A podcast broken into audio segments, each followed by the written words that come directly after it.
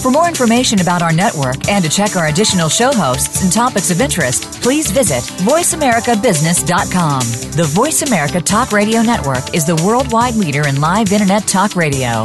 Visit VoiceAmerica.com. The views and ideas expressed on the following program are strictly those of the host or guests and do not necessarily reflect the views and ideas held by the Voice America Talk Radio Network, its staff, and management.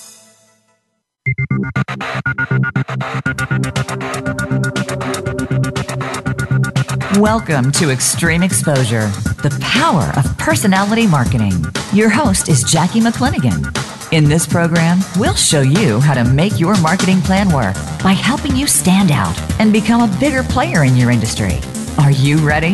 Here's your host, Jackie McClinigan. Hello and welcome to the show. And I'm very excited to be here today. I'm always excited to be here.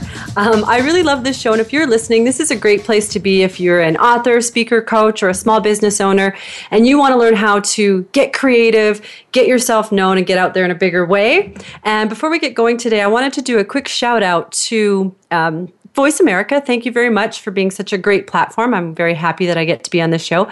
But they're also a sponsor at an upcoming event that's happening in Phoenix, uh, October 21st to 23rd. They're our title sponsor for the Pure Potentials Speakers Retreat. So if you are interested in upping your game in your speaking business, then go ahead over to purepotentials.com and check that out. So, Today is very exciting because I am here with one of my very favorite people on the entire planet. And that is not an exaggeration. This is a stone cold truth. I'm here today with my baby brother. And the reason I wanted to interview my brother is because he is one of the most inspirational people in my life. And even though I'm a lot, and I'm not going to tell you how much older than I am uh, uh, by of him or whatever, older than him, you know what I mean, which is a lot. I learn a lot from him all the time, and I really want him to tell the story of where he is now and where he's come from. And I think it's really inspirational to a lot of people, especially when you're working in things like when you're being a speaker or an author. You know, there that takes a lot of creativity and time, and you can get really discouraged along the way. So I wanted him to share his journey with you today because I find it inspirational. Maximilian is his name, Maximilian Krewiak. He's my brother, and he's a cinematographer. He's uh, he does design. He's very creative. He's an artist, and he's had a very interesting journey. And I'm very jealous of him because I wish that I would have done a lot of the things that he's done over his lifetime. Welcome, baby brother Max. Say hello. Hey, everybody. it's my brother. So Max, I want you to tell the story. So I know that I know the story. Max was um, started off his journey by going to the very prestigious Vancouver Film School. So why don't you tell us hmm. about that process and why did you decide to go into film, Max? Uh, okay, so yeah, so I started at Vancouver Film School. Um, the whole process didn't start with with film in general. It was uh, it was that was a bit of a a drawn out realization. Um, starting just as a teenager and being interested in photography and going to art school for photography, it was a natural progression into motion picture and film and storytelling. Yeah, I know that you did like uh, that when you were, I don't even know how old you are, maybe 16. I gave you a camera and you dropped it off a boat. do you remember that? Yeah, yeah, I do. Yeah. so you do a lot of stuff, uh, a lot of different things. I I love your work, and I know that you've taught me a lot about video. So if you've seen anything that I do on the website, I'm a big big fan of speakers getting out there making videos, having videos made for them, and um, it's not as easy as everyone thinks. You don't put out a camera and you don't just stand in front of it. And there's components right from beginning to end, you know, and it's a bunch of different jobs, right? So why don't you tell us? I mean, I know that the part that I love the best is that performance, you know, having your message, getting out there. Once you have that, you know, what's the process that you went through in Vancouver Film School? What did you learn how to do?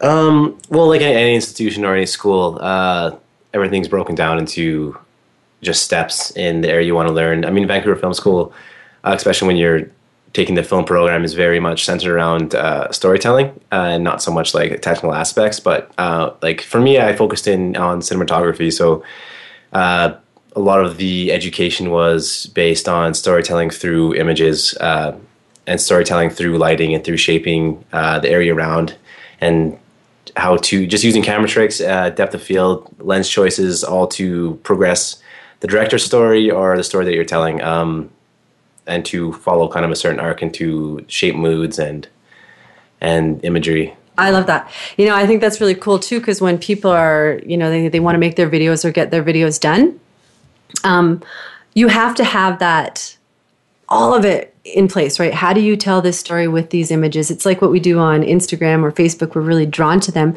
because that vibe says so much more than what we can just say with with words, right? Mm-hmm. Yeah, I love it. So, what's your favorite genre of film? Do you have one? Favorite genre of Yeah. film.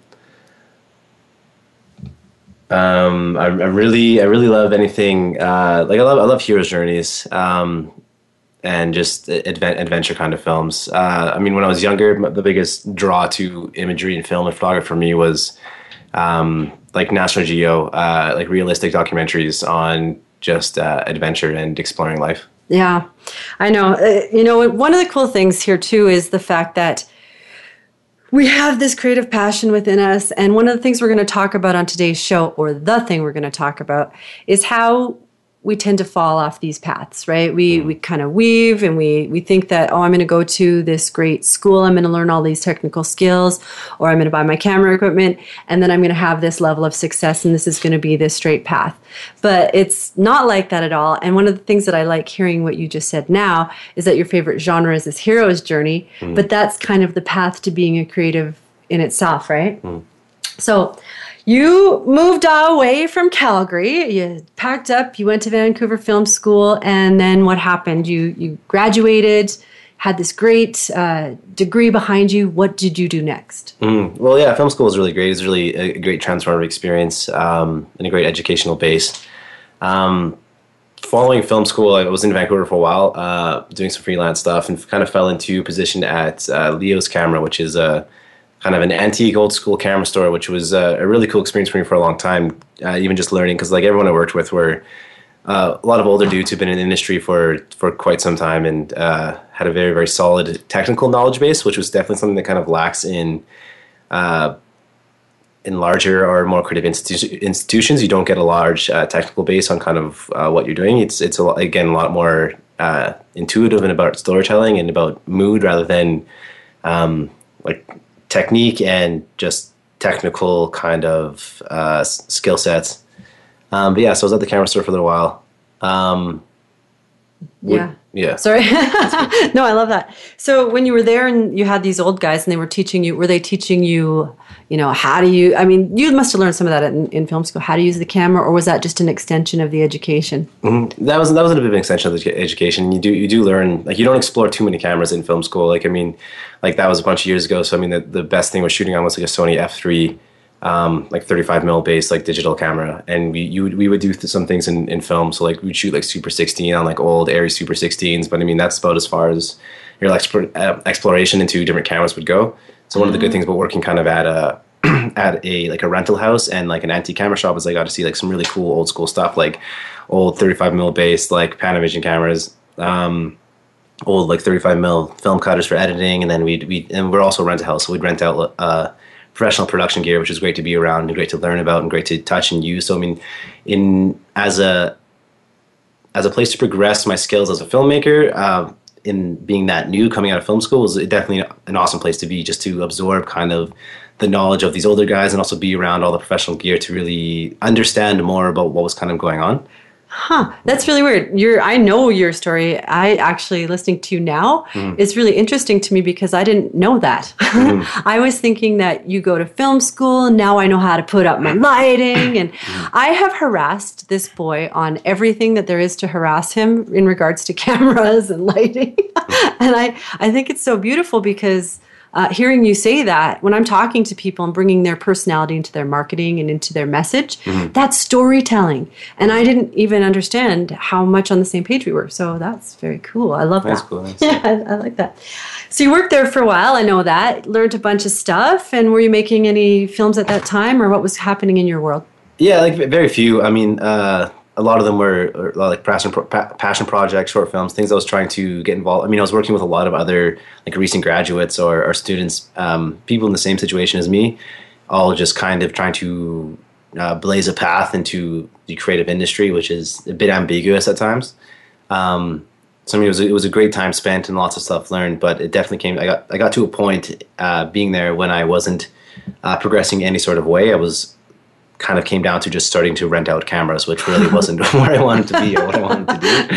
Yeah. I went and got this fancy education. Now I can rent you a camera. Exactly. Yeah. So and I know too that, um, and I'm one of those people. I go into camera stores and I'm harassing the person behind the desk because I want them to tell me how these things work, right? Mm-hmm. And I know for you that that can be a bit trying when mm-hmm. when you go back to that part of you that's really passionate and why you did it to start with is mm-hmm. that you're not there to want to tell everyone how to use this equipment. You wanted to tell stories, and that's always been how you are, right? Um, went to Vancouver, worked here, started to feel like you're just renting out cameras. You know, were you feeling like maybe you were a bit lost? Like, what was your next? You know? yeah. No. Absolutely. Like. Uh, it, it was definitely like a, t- a time of confusion and uh, um, lack of of whereabouts in, in terms of where to kind of go forward from there. Um, I was kind of running out of prospects of, of kind of where to pro- progress myself, and also getting caught up with just being in school for the whole time. Um, having this having this ideology that I was kind of uh, I, ha- I had the knowledge base rather than um, being interested in expanding my knowledge base, which was, was definitely kind of a na- naive uh, early kind of downfall for me as a new graduate to to think that I had um, had seen it or ha- have done it kind of at that point because I was Yeah. just beginning. And so it's like, I know. I get a lot of people, and maybe they've spoken at a meetup or something, which is awesome. Or maybe they've taken some Toastmasters. Again, awesome things to do. But you're never at the end of your knowledge base as a performer, creative artist, speaker, whatever. You just aren't, right? you yeah you always have to expand your knowledge and continue to learn, which is uh, one of the single biggest lessons that I've learned that have helped me progress as a professional is just always keep your eyes open and, and uh, talking to anybody and, and, and knowing anything that someone has to share is usually worthy of your of, of of a lesson that you could you could apply to your own practice. Which Oh, is, yeah. yeah. No, I and I I'm gonna just give a side tangent here about what you just said, talking to everybody, because you never know where that's going to lead you. I am an extreme extrovert, as everybody knows. and so I was in a bar in Phoenix waiting to meet with a friend, and I had um, my laptop there, and I was doing my work, and the bartender was behind the bar. And nobody was in this place, and I said to him, don't let anyone steal my laptop. And he said, no, you're good. Just, you know, go to the washroom, go on, you're good. Mm-hmm. And I came back and there was this man sitting beside my computer. And I was like, what the hell? This, look how close this guy was to my computer. Sir, are you trying to steal my computer? And the bartender's like, no, don't do it. She'll kill me. And, and he's like, I wasn't going to steal it. I'm just sitting here. But it was just a, it was kind of a joke and I was making a conversation. And just reaching out and having kind of a connection with somebody, this guy was talking about syndicating content.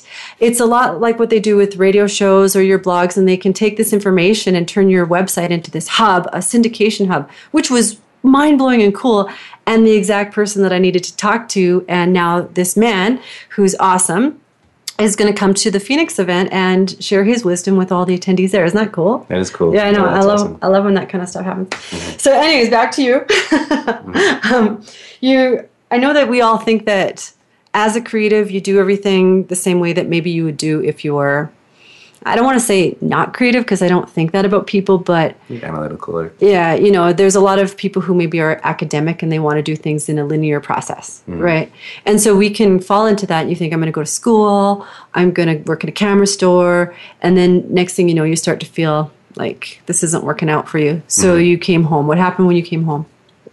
Um, well, the, the whole the whole the whole decision to come home was uh, because nothing was happening in in the creative field in the way I kind of wanted to happen. Um, I decided to move back to my hometown to to save up a bit of to to make my own budget for some projects I had in mind. So I wanted to. Um, again, also being younger and being in- inspired by uh, more like adventure flicks, I decided that me and a friend, actually from film school, decided it'd be a great idea to to go to Peru for a little while and uh, and film a bit of a documentary there. So the whole plan was to come home and save money to to make this documentary happen, which kind of turned into uh, which turned it turned out, but it's it's still kind of in the like three years later, it's still still in the process and was a bit of a a crazy shit show, but uh, I know. Um, and you started work. I'm going to do a, a shout out because you came back and got a job in a camera store so I went back to the camera store. Yeah. to save money, which is cool. And I'm going to shout out to Vistek because I think that they're awesome. Please, please keep giving me those discounts because I really like them. Vistek in Calgary. um, so you, just to sidetrack, tell us a little bit about how crazy Peru was and why it was a shit show because it's a crazy story. Yeah, well, Peru, Peru is just yeah wild in itself. That um, my, my buddy from film school, same, same situation I was in. Both again being a little bit naive, new graduates. Uh, James James McPhee has a he's he's a really great guy actually, but um, I he's he just has a condition where he he's lacking limbs. Um, so the whole documentary is based on us hiking the Inca Trail, which is just a four day hike to Machu Picchu, um, with a guy who basically doesn't have any legs. Uh, and we thought it'd just be a really cool kind of adventure to do. He he wanted he approached me because he wanted to uh, push his comfort zone and push his boundaries because he hadn't really uh, stepped out of out of uh, an area that has lots of support for him before. So we had this great idea of being film graduates that we can go there uh, without any preparation and just some cameras and shoot a, shoot a documentary, um, which which worked out. We did. I mean, we made it. Uh, I know there was challenges though. That's crazy. So he doesn't have. I mean, he. It's amazing what this guy can do because he's. I mean, born with the condition, mm-hmm. and he's got no arms. And um, you guys were hiking, and you're you, are you are not prepared. You you got some gear, and then you get an injury. yeah. Tell us about that. Yeah, I got. I just got a pretty bad. Like I, I got a cut on my hand. I got a pretty bad infection, so my hand it's, it's swollen up, probably three, like twice the size of what it should have been, and. uh we yeah we just we didn't we didn't have, we weren't prepared in any set sense of the means to to go about this venture. We really just kind of threw ourselves in again being naive and thinking we can just show up in a country and make a documentary. Um, i like that though. Yeah, I, yeah. I, I'm, I actually think it's cool that you would do something like that yeah. because people who don't take those kind of risks never never do anything. Yeah. it was a mistake for no i'm not going to say it was a I mistake. wouldn't say it was a mistake i don't think it was a mistake. I think that it could have gone smoother yeah it was it was naive if anything but it, could have gone smoother it was worth it for sure. But then you, what happened? You find this, your hands all swollen up, and now you're down to one limb, and you find a doctor of all crazy. Or didn't they tell you to go back or something? Did they say go home? Yeah, no. We, our, our, guy, our guide gave up and was like, "Man, you guys can't go on. Like this is retarded. You like." James doesn't have limbs and your hand's messed up and you shouldn't be here. You need to go home. we need to get you out of here. I'm liable for this. You're gonna sue me for sure. yeah, like it was everyone was kind of freaking out and uh, I was I was almost ready to go too, and it was actually James really who was he was adamant that we weren't going to give up and that we were going to stick through it, and that uh, that we, we still had three days left. And he's like, "No, man, we're here. We came this far." Like by this point in time too, we we had gotten a scuffle at a train station, so we'd lost one of our cameras that had gotten kind of trashed and oh, and destroyed. Man. So we were camera down. We were out f- like five grand, and we are just everyone's feeling down, and it was like, "Hey, we're giving up." And James. James was the one who was like, "No, man! Like I've I've I've pushed myself this far. I've come here. I mean, he was all cut up and bruised. Like, he, he, like he was pushing himself really hard, and so we, we made the decision to stick through it, which was really turned out to be the, the right thing at the end of the end of the day. But oh man! And so how did you? So you you told the guide, and he was like, "What did he do? Is he going like, you're not my problem? I don't want to deal with you guys." Like, what oh, did he say? Well, he did, I mean, the guide was the guide was adamant that we leave, and I mean, we basically told him we're not going to, and he had a choice that he could he could live his life the way he, he chose oh, like, and I was that he, like he had no. There's nothing else he really could have done other than keep going or leave himself. Um, so there's it was really up to us. Basically, we just we just set our position that we we were staying, and that was basically it. I know I gave the spoiler alert like three times, but you met a doctor. yeah, no, yeah, we ran, we ran to a doctor on the trail, which is a saving grace. So we hooked up some antibiotics and cleared, cleared up that swollen hand issue. And got to the top, made this film, made cut the footage, anyways. So that's mm-hmm. really cool that you guys got all the way there and did that. Mm-hmm. wasn't easy. I know that's a funny story, um, but I, I'm I mean, it's amazing what passion and persistence will do, and actually, a bit of naivety. Yeah. I, the first time I ever did a, a, theater production, I started a theater production when I was very young, a theater company. And this man who'd been doing a lot of acting for a long time said, I had to come to this audition because I did not understand how you think you can do this. And he said, I want to work with somebody who doesn't know they can't do something. Yeah. And I thought that was one of the coolest things that I ever heard because if you have it in your mind already that you can't do it, you are so screwed. Mm. But if you're like, you know what? I'm going for it. Yeah. And and the lessons and the things that you guys learned and the stuff that you shot out of that mm-hmm. is crazy beautiful. So I think that's awesome. We're going to take a quick break here, go to a commercial, and then we're going to come back and hear the rest of this story.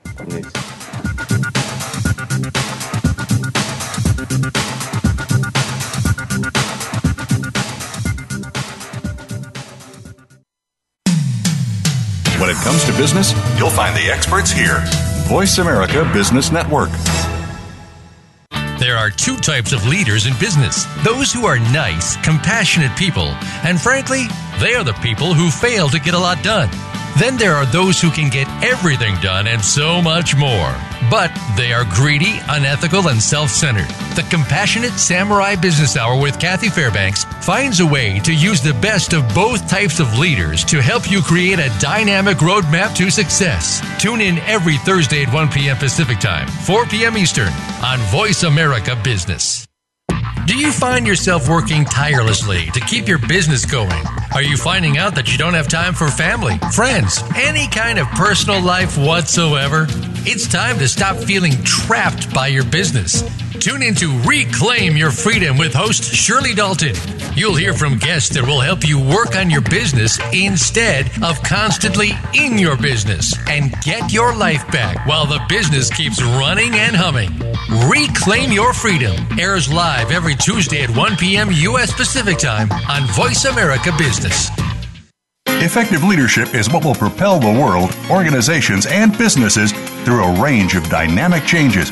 How do you keep up with these changes, build skills, and lead effectively?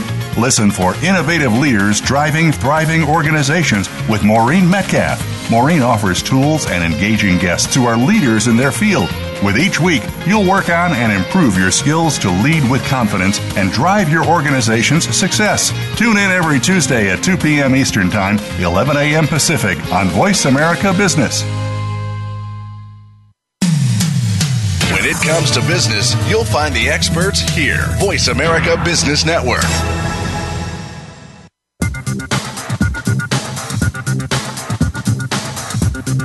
You're tuned into Extreme Exposure, the power of personality marketing. To reach Jackie or her guest today, we invite you to call into the program at 1 866 472 5790.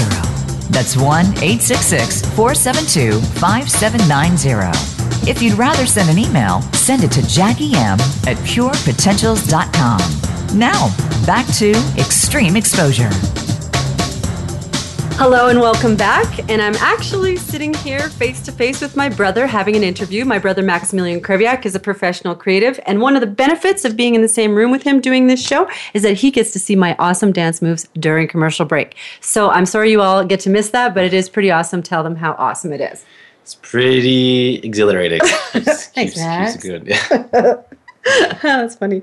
So Max was talking about his journey through film school, uh, working at a camera store, thinking he's trying to fit the mold, go linear, saved up some money in Calgary, and uh, shot a documentary in Peru. So that was a pretty crazy experience.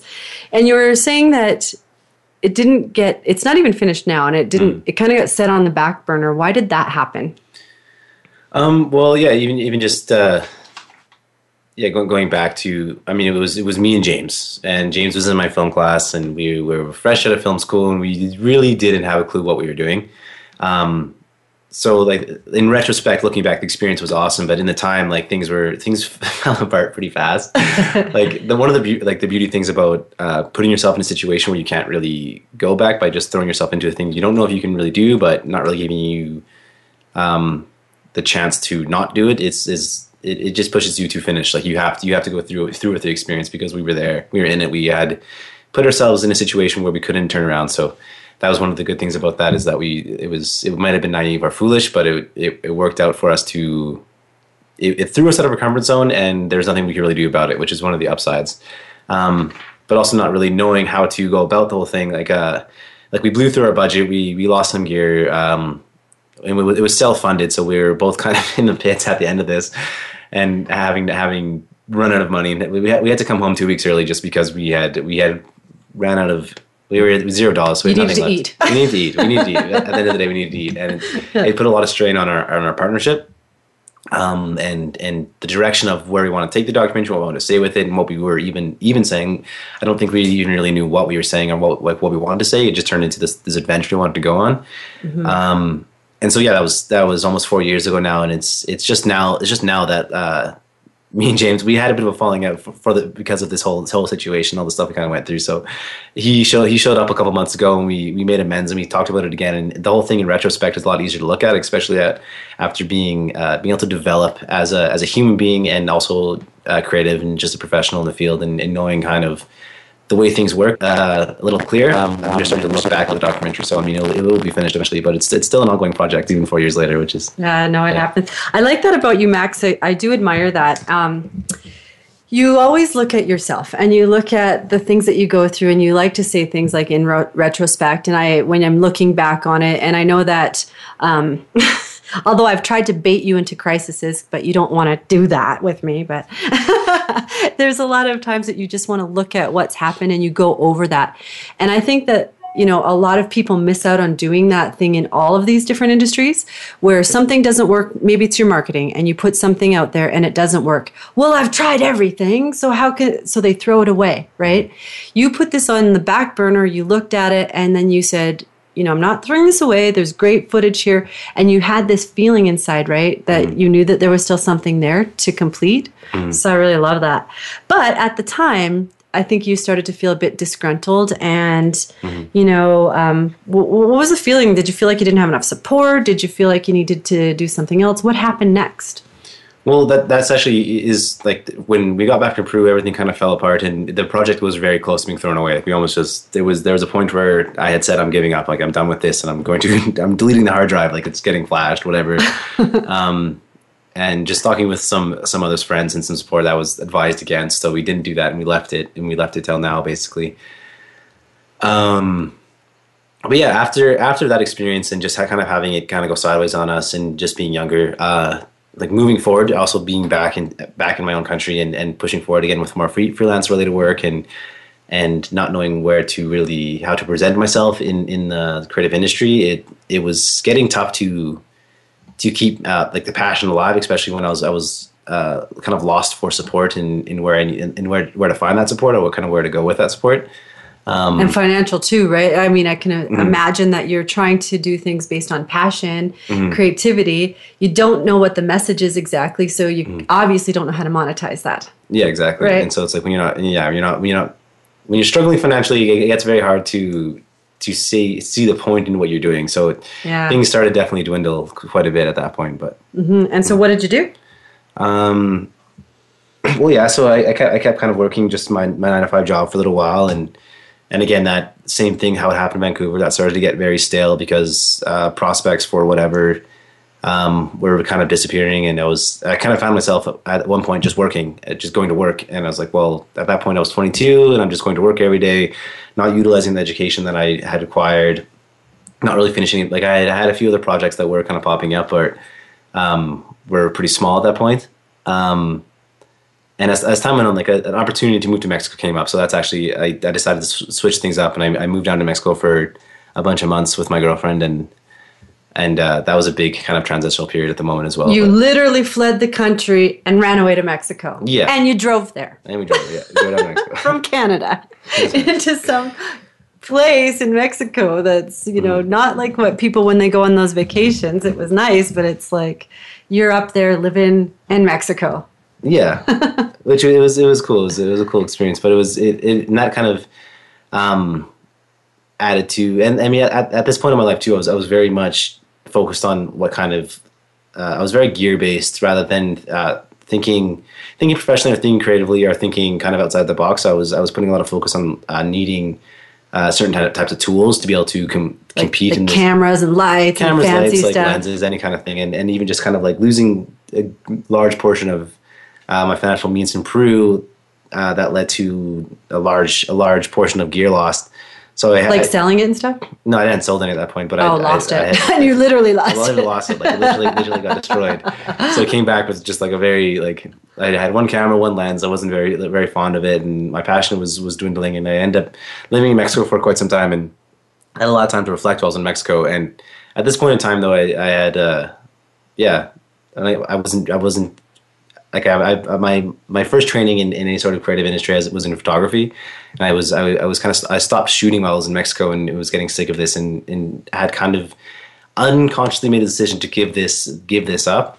And so when I got back from Mexico, that's when I, because again, I was broke from coming back from Mexico and living there for too long and not working, um, sold the rest of the gear I had. So I, I'd kind of like put the last nail in the coffin in, in that sort of, uh, in what I thought I was doing with my life. Oh, this is so funny. You know, it's a, it's such a common story. Oh, I'm the creative, struggling artist, and I know too, being a create professional creative, that it isn't.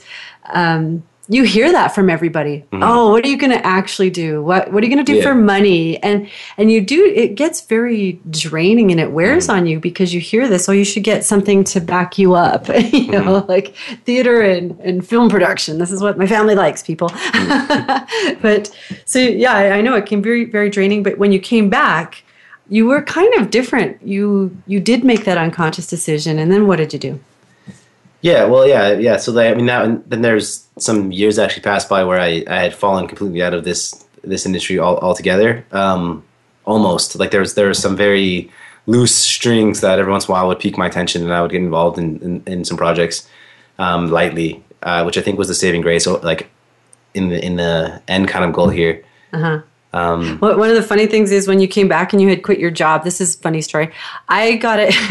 we were reminiscing about the olden days, and I had it in my head that I was going to help business owners with video, but no Right. clue what I was doing whatsoever.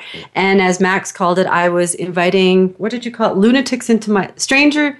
Strangers and lunatics into my home and putting them in front of a camera. And we had some funny ones like, what, what are some of the ones that you can remember that mm-hmm. these people are great people, but really I wasn't very clear on what I was doing with them. But we'd put a camera on them and basically they were just trying to pitch their stuff, which is not creative, but it was, it makes for good stories now. Hmm. What are some of the ones that you can remember? I, I, I don't know if I remember all like exact details, but at the at the, at the end of the because this is this is also when I just got back from Vancouver and still trying to figure out what to do. So I mean, I had a camera. Jack had an idea. We decided, oh, let's let's film these people. and after about two months of just kind of like interviewing these people about their business, we, we kind of came to the conclusion that we were just seriously pumping out like low quality infomercials, and all the information. we really had to reevaluate what we were doing with our lives because that was a little yeah a little brutal. Yeah, we did. I like the one where what you said. Um, this whole lady was just pitching the fact that she could potentially afford a BMW. What, what was that about again? Uh, it was it was yeah it was, it was just some like quasi pyramid scheme, and I mean the, the the proof the proof behind her pudding was that if she wanted to she she could have a BMW and That's proof, people. I could have what if I could- wanted She could to. have it if she wanted to. So yes, we shot low quality infomercials and pyramid schemes. yeah. the one the one lady too I, and I really loved her because she was this very heart-centered uh, she takes care of pets and she just did not have anything clear to say and you and i were just sitting there mouths gaping open like what are we supposed to do here Yeah. but it was fun it was the good old days and you know what i don't that was one of my fondest memories of when we were working together because um, I had an I thought I am so glad he went to film school. I want to do films. I want to do video, things like that, and just no clue. But at least we got out there and we did some stuff. yeah we tried we tried. We do much better now. Yeah We do a lot of good stuff now. Yeah. so, one of the things that um, uh, you were talking about, what does this say here? I told you about Peru. Yeah. Um, one of the things you were talking about was the fact that you didn't feel like you had any support. So, what are you doing, or what's changed, or is that different now for you? Yeah, no, absolutely. And that, I mean, uh, it wasn't at the time that I felt that I lacked support. It was, it was actually uh, pretty recent that I was, I was reaching out to some other pretty successful uh, like mural artists that I know in Calgary that I, I hang out with or like to work with quite a bit. And we were, we were just, uh, we were having a meeting with a, with a, a few artists actually about what it means to be an artist and, and what that means to, to choose that as a career. Yeah. And uh, so looking, looking, just looking back on your path, there's, there's like it, it, it can be a very confusing time when you come out of school uh, and to try to blaze your own path into the creative industry. And we were talking about just like the the possible lack of support that there is for the like creative people within within the realm of just being a new a new creative person coming out of an institution and not having a, a set support system to really hold you up and a set kind of path of guidance to really show you where to go. Um, Yeah. No, I know support is is massive and I like that you're talking a lot about creativity because and I talk a lot about that. When people are doing their marketing, they go out there and they try everything and they get really down on it. They they don't understand that putting out your message in whatever industry, I don't care if you're a locksmith and you are building a business of telling people to buy your locksmithing, smithing. I'm going to call it locksmithing because I think it sounds cooler. locksmithing services, you still have to put that passion and that creativity in there. And when it starts to dwindle, because it can dwindle in somebody like you, mm-hmm. who is a, an artist, mm-hmm. it takes longer because you want to make this work, and that is what fuels you is that passion and that creativity. But if you're somebody who's passionate about locksmithing and part of your job is to put your personality in your marketing, you got to have a head shift around that, and you do got to get that support. So. I love that. Ha, what kind of people did you reach out to? Um, just uh, yeah, other other people I look up to, people who have, um, in like my own eyes, been very successful in, in what they were doing. But uh, people people working um, truthfully to what they care about. So putting themselves out there in being successful in something that they find importance in, uh, not necessarily passionate, but something they find importance in. And, it's, and Yeah. I, I reached out to those people that, in my eyes, that really inspired me or, or really uh, had taught me a lot in the past, or people that I thought could could teach me a lot. I just basically reached out, asked a lot of questions, and and spend time with uh, yeah, just other homies that could that have been successful in what That- they're yeah. doing. Recently, um, so I use when I do my own video editing because I love doing it, and I learned it from Max. um, we use Premiere Pro, and what's really cool about that is I've pretty much learned all of my foundations and basics from working with you. Mm-hmm. Then I spent a ton of time just editing a lot of shenanigan based videos. Mm-hmm. Then I spent a lot of time pushing buttons. Mm-hmm. and I went, I know this product. This is what I know. And then I look at things that Max makes and I go, I'm never going to know how to make video. But what was so cool was the other day you came and you told me that you're taking a video editing course with this guy in Calgary. And I was really enjoying, um, I was like, why would you do that? You know, you kind of know all of this stuff already. Talk a little bit about that and why you did that. And I liked when you were telling me about how you sort of set your ego aside to actually take the steps to take that class.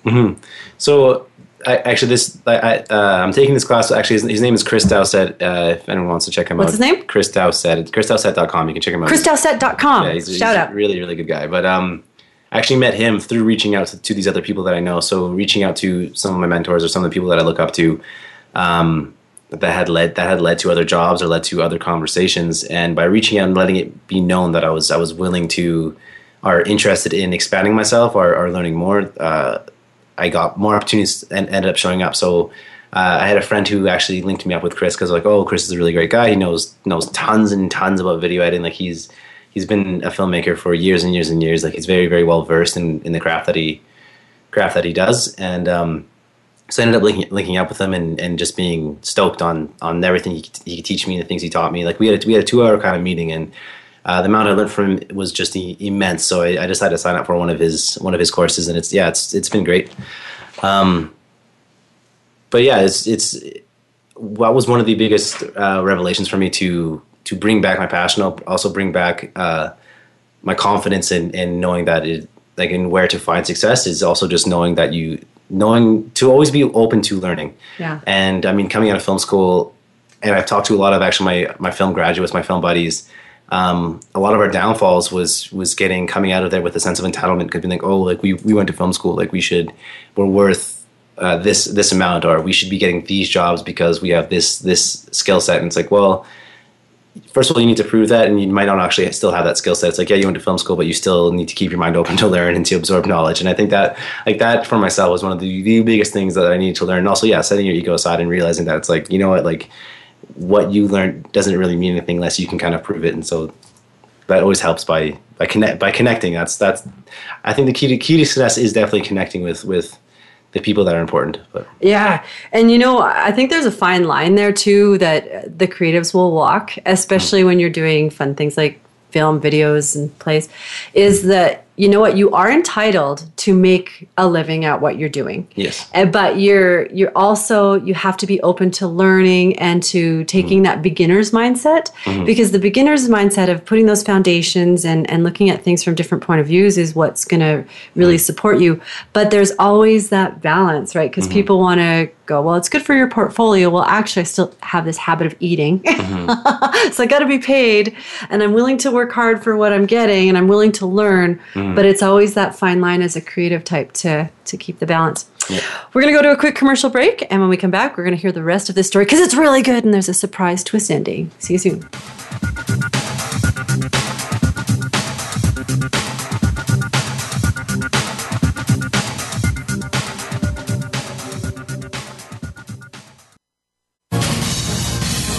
Voice America Business Network, the bottom line in business. We hear it and read about it every day in the news. America is heading over a fiscal cliff. Home prices are still receding and unemployment growing. How can you preserve and increase your wealth in this kind of economy? Tune in to Turning Hard Times into Good Times with host Jay Taylor. Jay will explain the decline of our monetary system and the economy and will give you winning investment ideas and the tools to protect and increase your wealth. Turning Hard Times into Good Times with Jay Taylor can be heard Tuesdays at 3 p.m. Eastern Time, 12 noon Pacific Time on the Voice America Business Channel. If you are a small business owner or a creative freelancer in pretty much any field, you can't miss Let's Get Radical. Your hosts, Jody Padar and Liz Gold, will help you redevelop your plans, policies, and practices to take a radical turn in order to achieve new success.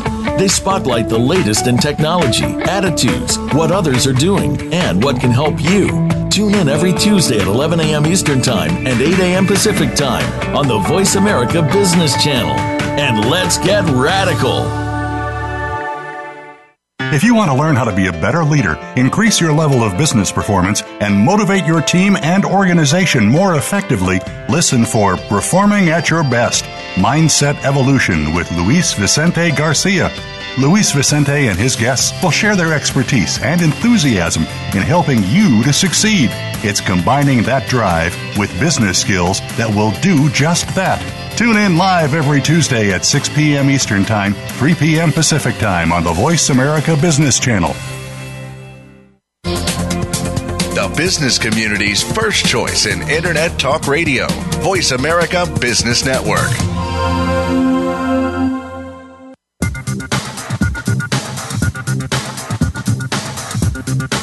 You're tuned into Extreme Exposure, the power of personality marketing.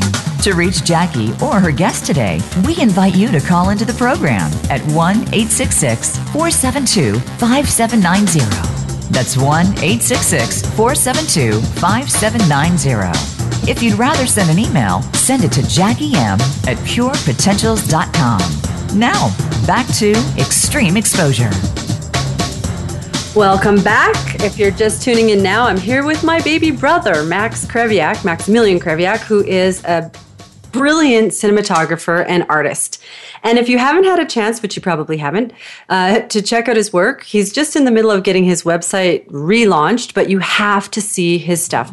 He's made um, wedding videos that look like uh, I mean, it's it's just they're so beautiful. They've made people cry. He's made documentaries.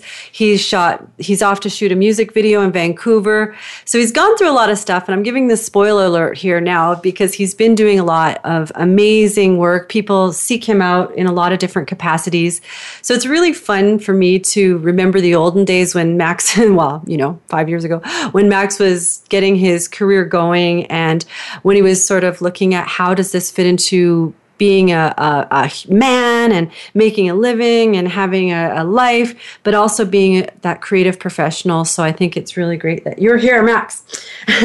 so you came back, you were on this journey, you came back to Calgary and you started to feel disgruntled. You quit your job at the camera store again. Mm-hmm. yeah, yeah. again, another camera store down.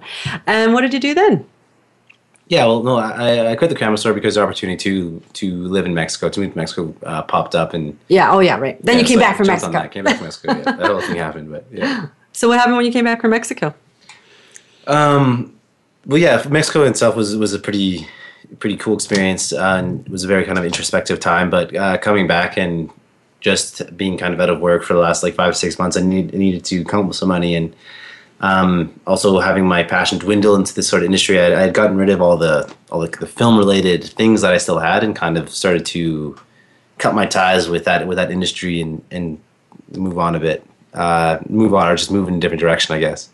Yeah. So mm-hmm. so what did you do? Go to school? I, I know you did. yeah. No, yeah. So I went, I went back to school. I went back to school um, that, that time too, though, was it was very interesting because I was I was struggling with kind of the the ideas of what it meant to like to grow up and what it meant to be a man, and I was I was in a relationship that was getting pretty serious and just trying to figure out like where my role in that uh, landed, and so I got kind of I, I was a bit influenced uh, not by anything particular other than maybe like past ideologies of things that I needed to do. So yeah, I decided to because what I was doing at that moment wasn't necessarily uh, instantly working out, which is like I mean, of course it doesn't. Nothing nothing just happens for you, but um, I decided to go back to school to kind of switch it up. Yeah, mm-hmm. and I know that because we share the same father and we love him, but he wanted the best for us and is a very linear kind of person. Mm. He would say things like, "You guys got to get real jobs.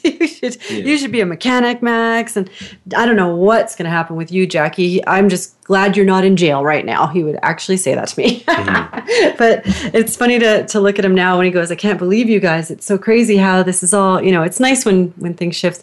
So you go back to school, you start taking this engineering and then mm. that's not going well for you. So you, you decide, well, maybe my dad's right. Is that like, what was the thought mm. process? Cause you started into mechanics. yeah. Well, so yeah, I went back to school for engineering, which was fine. Um, but it, uh, I mean, the whole drive for me was that I, w- I was I was uh, looking for something that wouldn't I wouldn't struggle financially with because I was like, oh man, like I'm I'm growing up, like I need to get my shit together, I need to like I need to make a living, or like I just this very kind of shallow idea of what it meant to kind of uh, be an adult. And oh, like I, I gotta go into I'll, I'll, go into engineering is what I decided because that's gonna make me lots of money. With that, with that was the mindset. I'm going to make money. Engineering equals money. Okay, cool. So let's do it. So start doing this program, and I mean, not enjoying myself and just uh, lots of hard work for things that did not want to be involved in.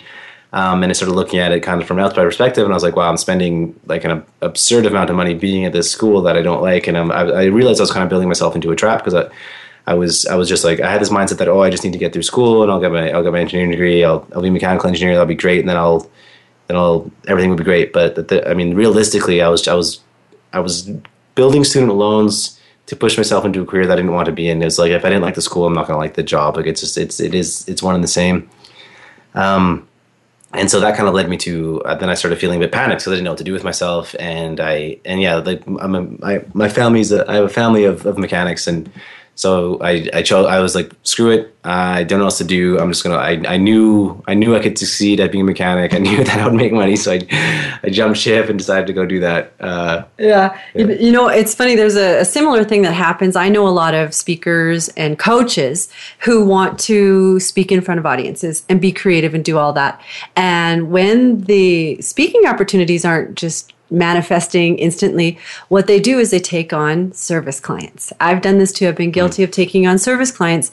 And as a creative, when you're doing something like that, it's like, I need the money because I got to eat and I have this instant problem and I'm hungry. Mm-hmm. But in the it's really detrimental to the bigger picture a lot of times because you do need to be working on the things that aren't instantly generating the money, mm. like making content. Extreme exposure tip if you're wanting your marketing to work, you need lots and lots of content. Mm. that was just my little injection of wisdom. Nice. So, so you became a mechanic and following down the path. By the way, mm. I'm not a mechanic. No, no, no, I'm not either. I'm, I'm only a second year mechanic at the moment. That's as far as it went. second year mechanic. So you, so you go do this. This is really cool. Like it's really cool what's happened for you though, mm-hmm. because um, you were doing that, and then all of a sudden, one day, you have the coolest job ever. Like it's a, I know it's just kind of it's it's still like the story is unfolding and it's progressing. But why don't you tell us? This is the surprise ending, by the way.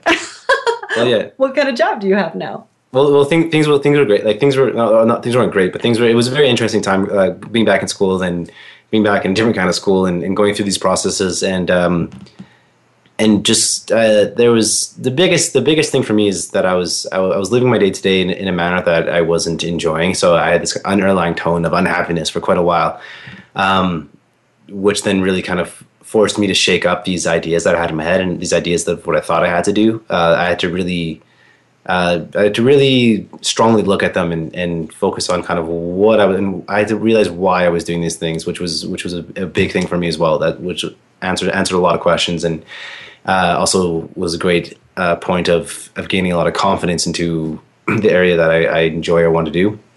Um, yeah, so yeah, I was I was just I was doing that for a while. Um, realized I was unhappy. Um, and that's like I start I started to to reach out, and that's when I started to reach out to to these these people that I knew and these people that were successful in the field, and finding advice and finding and, and learning kind of how to push myself back into this. And um, this is where those those kind of loose film jobs uh, really uh, prove their importance. That's the, those those loose little ties that I still had kicking around really proved their importance. Because that's when I I, uh, I, ended up deciding to take a few of them and picked picked up a few a few jobs and and had a few budgets for a few clients, which allowed me to get back into the industry uh, and also just help fuel my confidence that it was it was actually possible to to make a living at what I was doing, and also to uh, it was a glimmer of hope in in the kind of the darkness that there is a possibility for success in this kind of industry.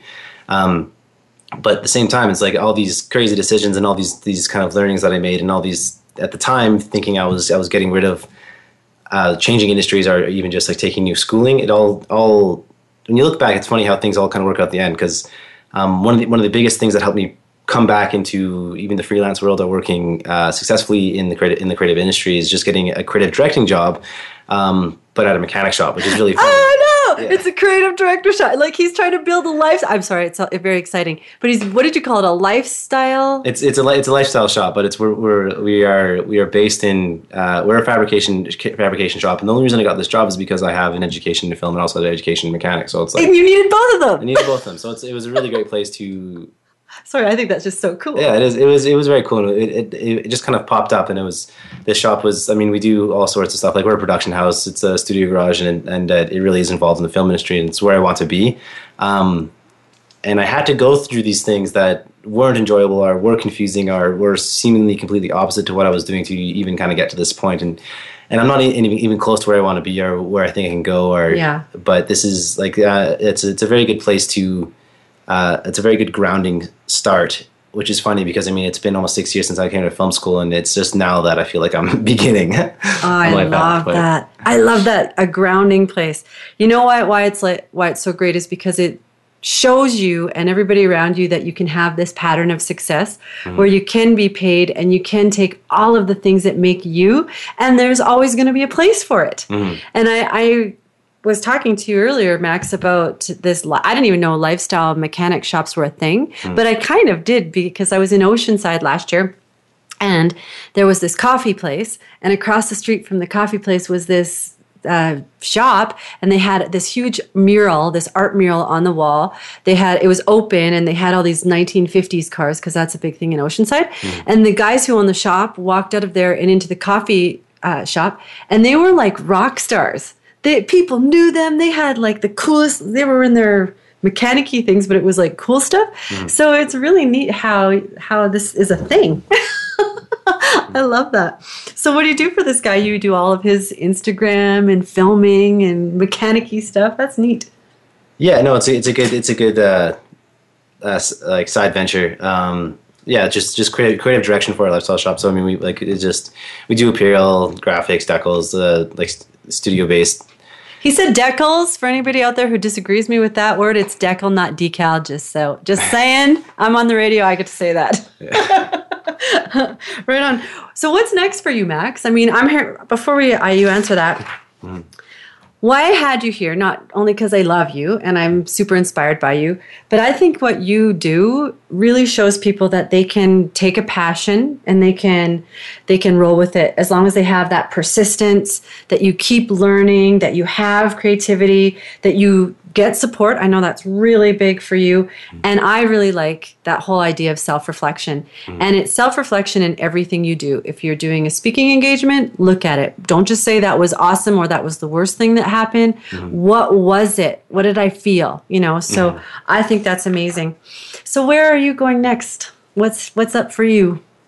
Uh, next, um, I mean that's there's lots of opportunities. Uh, next is, is just again, yeah, in, in pushing forward with with this skills, these new skill sets that I've learned, and being open to new opportunities, um, and just broadening myself as a professional creative, and continuing to to grow as a human being in that sort of sector of my life. I guess I love that. But, so uh, once again, I'm just going to do a little shout out to the speakers retreat that's happening in Phoenix at the Scottsdale Plaza Resort, October 21st to t- the 23rd. Uh, Max is going to be there. He's going to be shooting some film. He's going to be shooting the speakers. So if that's something that you're interested in getting him to do that work for you, it's awesome. It's part of the retreat.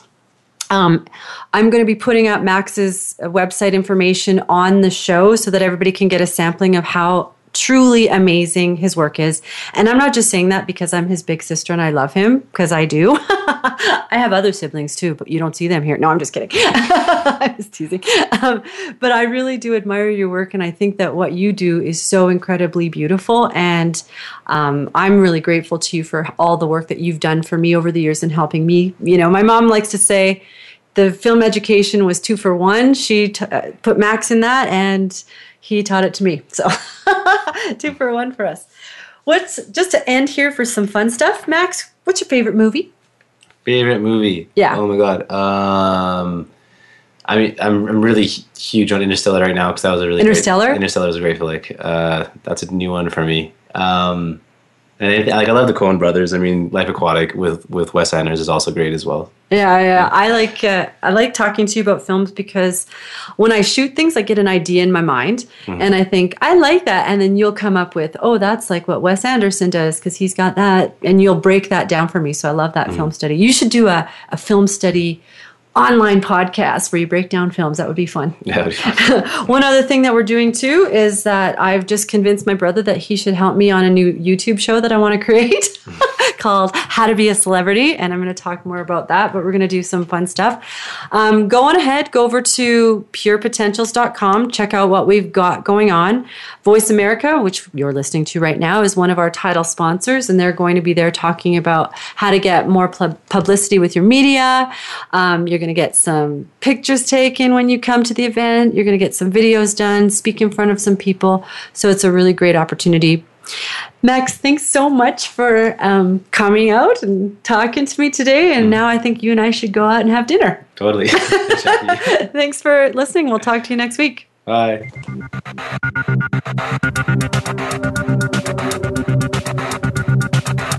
Thanks for joining us this week on Extreme Exposure The Power of Personality Marketing.